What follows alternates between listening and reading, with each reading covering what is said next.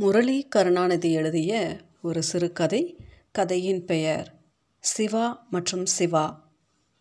சரியாக மதியம் ஒரு மணிக்கு சென்ட்ரல் ரயில் நிலையத்திலிருந்து புறப்பட தயாராகி கொண்டிருந்தது வாரணாசி எக்ஸ்பிரஸ். எட்டாம் பிளாட்ஃபார்மில் மக்கள் கூட்டத்தில் நீந்து கொண்டே முன்னேறுகிறான் சிவா. ரயில் கிளம்ப சரியான நேரத்தில் உள்ளே ஏறுகிறான். ஓம் நமச்சிவாய என்று எழுதப்பட்டுள்ள தனது காவி பையை இருக்கையில் கிடத்துவிட்டு ஜன்னல் ஓரம் சாய்கிறான். கத்திரி வெயிலின் தாக்கம் கூட அறியாதவனாய் ஜன்னல் வழியாக சென்னையை பார்த்து கொண்டு மூச்சிருக்கிறான் போகிறேன் சென்னை என்று மெல்ல கண்களை மூடி சிந்திக்க கண்ணீர் தான் வருகிறது. இந்த இருபத்தஞ்சு வயது இளைஞனுக்கு கண்ணீரின் அளவோ துயரம் எவ்வளவு என்று துகிலுறுகிறது. சிவாவின் தோள்களை குலுக்கி ஆறுதல் சொல்லிக்கொண்டே அலகாபாத் நோக்கி புறப்படுகிறது வாரணாசி எக்ஸ்பிரஸ். ரயில் சற்று வேகம் பிடிக்க ஜன்னலை கீறிக்கொண்டு வந்த காற்று கத்தி போல தாக்குகிறது. அந்த காற்றுக்கு தன் துயரத்தை சொல்வது போல தன் நினைவுகளை அசைப்போடுகிறான் சிவா. சிவா நீ எங்களுக்கு சிவபெருமான் அளித்த வரோம். நீ அந்த மகேஸ்வரனுக்கு தொண்டு செய்யவே பிறந்தவன். என்று அவன் தாய் அவனுக்கு தாய்ப்பாலுடன் சிவஞானத்தையும் அளித்தே வளர்த்தாள். தந்தை சதாசிவ குருக்கோளுடன் பத்து வயதிலே கோவில் தொண்டாற்ற சென்றான். திருவாரூரில் வேத பாடசாலையில் பயின்று ஹோமம் சிவபூஜை என்று சிவ வழிபாட்டிலே திளைத்தான். தென்னானுடைய சிவனை போற்றி எந்நாட்டவர்க்கும் இறைவா போற்றி என போற்றிக்கொண்டே ஹரித்வார் ஜோதிலிங்க தரிசனம் என சிவனை சுற்றியே விடுமுறைகளை கூட கழித்தான். சிவா சிவா நமச்சிவாய இது தவிர வேறு ஒன்றும் அவன் அறிந்ததில்லை. ஈசனின் அருளோடு மகிழ்ச்சியாக தெளிவான நீரோடையாய் சென்று கொண்டு இருந்த இவனது வாழ்வில் அகோர வெள்ளம் வந்து திருப்பி போட்டது. கோவில் பணிகளுக்காக தான் ஊரிலேயே இருந்து கொண்டு பெற்றோரை உத்தரகாண்ட் புனித யாத்திரைக்கு அனுப்பி வைத்த சிவாவிற்கு அவர்கள் அங்கேயே முக்தி பெற்ற செய்தி வந்தது. இறைவா இது கனவாக கூடாதா என்று கதறிய அவனிடம் இது உண்மை என்று உறக்க சொன்னது தந்திகளும் தொலைக்காட்சிகளும். உலகின் தலைப்புச் செய்தி இவனுக்கு கிரிய பத்திரிகையாக வந்தது. இரண்டு மாதங்கள் தேடியும் உடல்கள் அடையாளம் கொள்ள முடியவில்லை. இருந்தவர்கள் பட்டியலில் பெயரும் உறுதியாகிவிட்டது. நிராதரவாய் வான் நோக்கி சிவனை இவன் கூப்பிட்டது கண்டு சுற்றோரும் கலங்கினர்.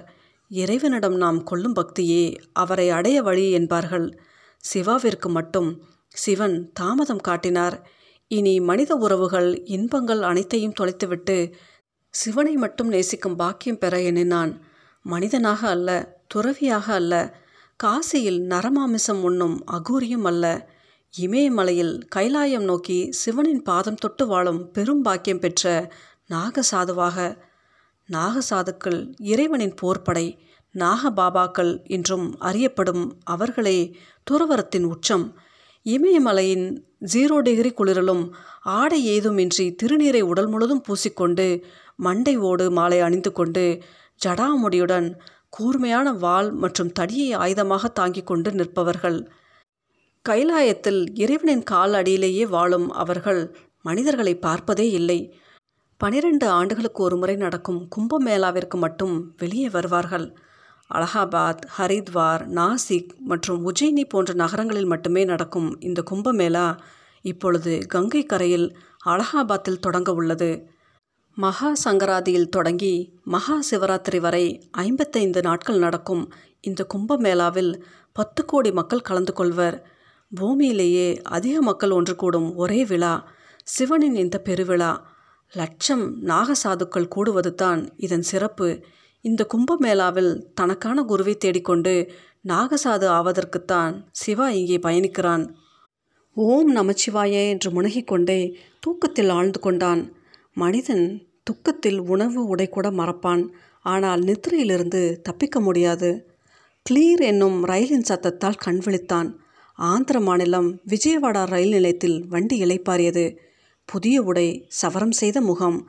கையில் ஒரு பையுடன் சிவா எதிரில் வந்து அமர்ந்தான். முப்பத்தஞ்சு வயது மதிக்கத்தக்க வாலிபன் ஒருவன். மதுவின் மயக்கம் அவன் கண்களில் நடனமாடியது. ரயில் மெல்ல நகர ஆரம்பித்தது. ஒரு மணி நேரம் ரயிலின் இறைச்சல் தவிர எந்த ஒரு சத்தமும் இல்லாமல் நகர்ந்தது. இருவரும் மற்றவரின் செய்கையை பார்த்தும் பார்க்காத வண்ணம் அமர்ந்திருந்தனர். ஒருவன் அதே ஜன்னல் ஓரம் வானத்தை வெறுத்து பார்த்த வண்ணம் இருந்தான். மற்றொருவன் அவ்வப்போது மதுவை ருசித்து கொண்டே வந்தான். இனி இங்கு வாக்கிய பரிமாற்றம் நடக்கும் என்று தெரிந்து கொண்டு அமைதி மெதுவாக கலைந்து சென்றது. கலைத்தவன் குடிமகன். என்ன பிரதர் தமிழா சட்டென்று எளிதான கேள்வி ஒன்று முன் விழுந்ததால் ஆசுவாசம் கொண்ட சிவா ம் என்றான். அலகாபாத் போறீங்க போல? தன் பையில் ஓம் நமச்சிவாய அடையாளம் பார்த்து கேட்கிறான் என்று புரிந்து கொண்டு மீண்டும் ம் என்றான் சிவா. நானும் அங்கே தான் பிரதர் போகிறேன் என் பேர் சிவா. உங்கள் பேர்?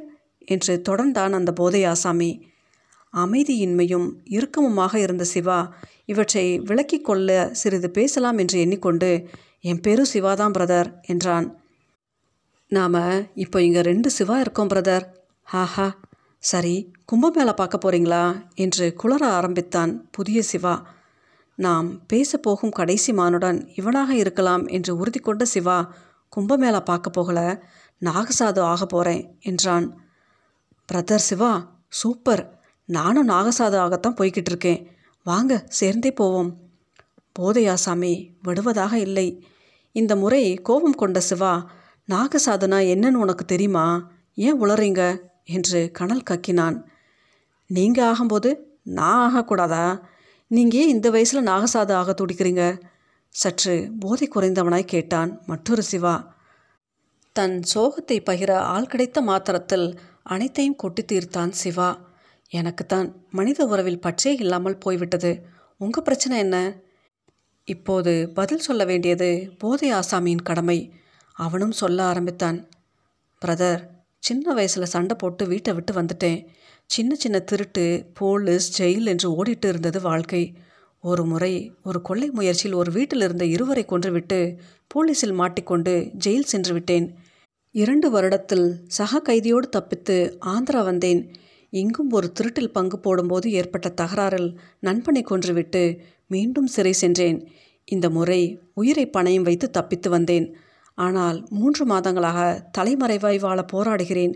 ஓடி ஒளிந்து வாழ்வே வெறுத்து விட்டது. இப்பொழுது போலீஸ் நடமாட்டம் கொஞ்சம் குறைந்து விட்டது. இனியும் இங்கு இருக்க முடியாது. மனிதர்கள் இல்லாத இடத்தில் சுதந்திரமாய் வாழ நாகசாது ஆவது தான் எனக்கும் ஒரே வழி என்று அனைத்தையும் உளறிவிட்டு கையில் இருந்த பாட்டிலில் எஞ்சியிருந்த மதுவையும் ஒரே மூச்சில் குடித்துவிட்டு போதையின் உச்சியில் அமர்ந்தவனாய் பார்த்தான். இவை அனைத்தையும் அதிர்ச்சியோடு கேட்டுக்கொண்டிருந்த சிவா கடும் கோபம் கொண்டான். இறைவனை துதித்து இறைவனோடு கடந்து வாழும் தவமாய் நினைக்கும் நாகசாது ஆக இப்படிப்பட்டவர்கள் வருகிறார்கள் என்ற வேட்கையோடு குரல் உயர்த்தினான். நாகசாது பற்றி உங்களுக்கு என்ன தெரியும்? இறைவனின் சேனையாவது அவ்வளவு எளிதா? போதையில் தன் தள்ளாட்டத்தை நிறுத்தி கொண்டு சொல்லுங்க பிரதர் கேட்போம் என்று கேட்டான் இந்த போதையின் சீடன். நாகசாதுக்கள் சிவனுக்காக மட்டுமே வாழ்பவர்கள். இமயமலை குளிரிலும் கும்பமேளா வெயிலிலும் ஆடை ஏதுமின்றி தீர்பவர்கள்.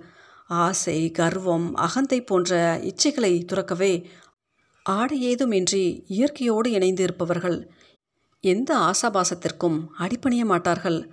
ஆங்கிலேயர்களுக்கும் எதிராக போராடியவர்கள் கத்திச்சண்டை கம்பு சண்டை போன்றவற்றில் தேர்ச்சி பெற்றவர்கள் இசைக்கருவிகளும் மீட்பவர்கள் என்று கூறிக்கொண்டே மேலும் தொடர்ந்தான். படிப்பு குடும்பம் உலக பந்தம் இவை அனைத்தையும் துறந்து நாம் நமக்கான குருவை கும்பமேளாவில் தான் தேர்ந்தெடுக்க வேண்டும். அவர் நம்மை ஏற்றுக்கொள்ளும் வரை அவரிடம் போராட வேண்டும்.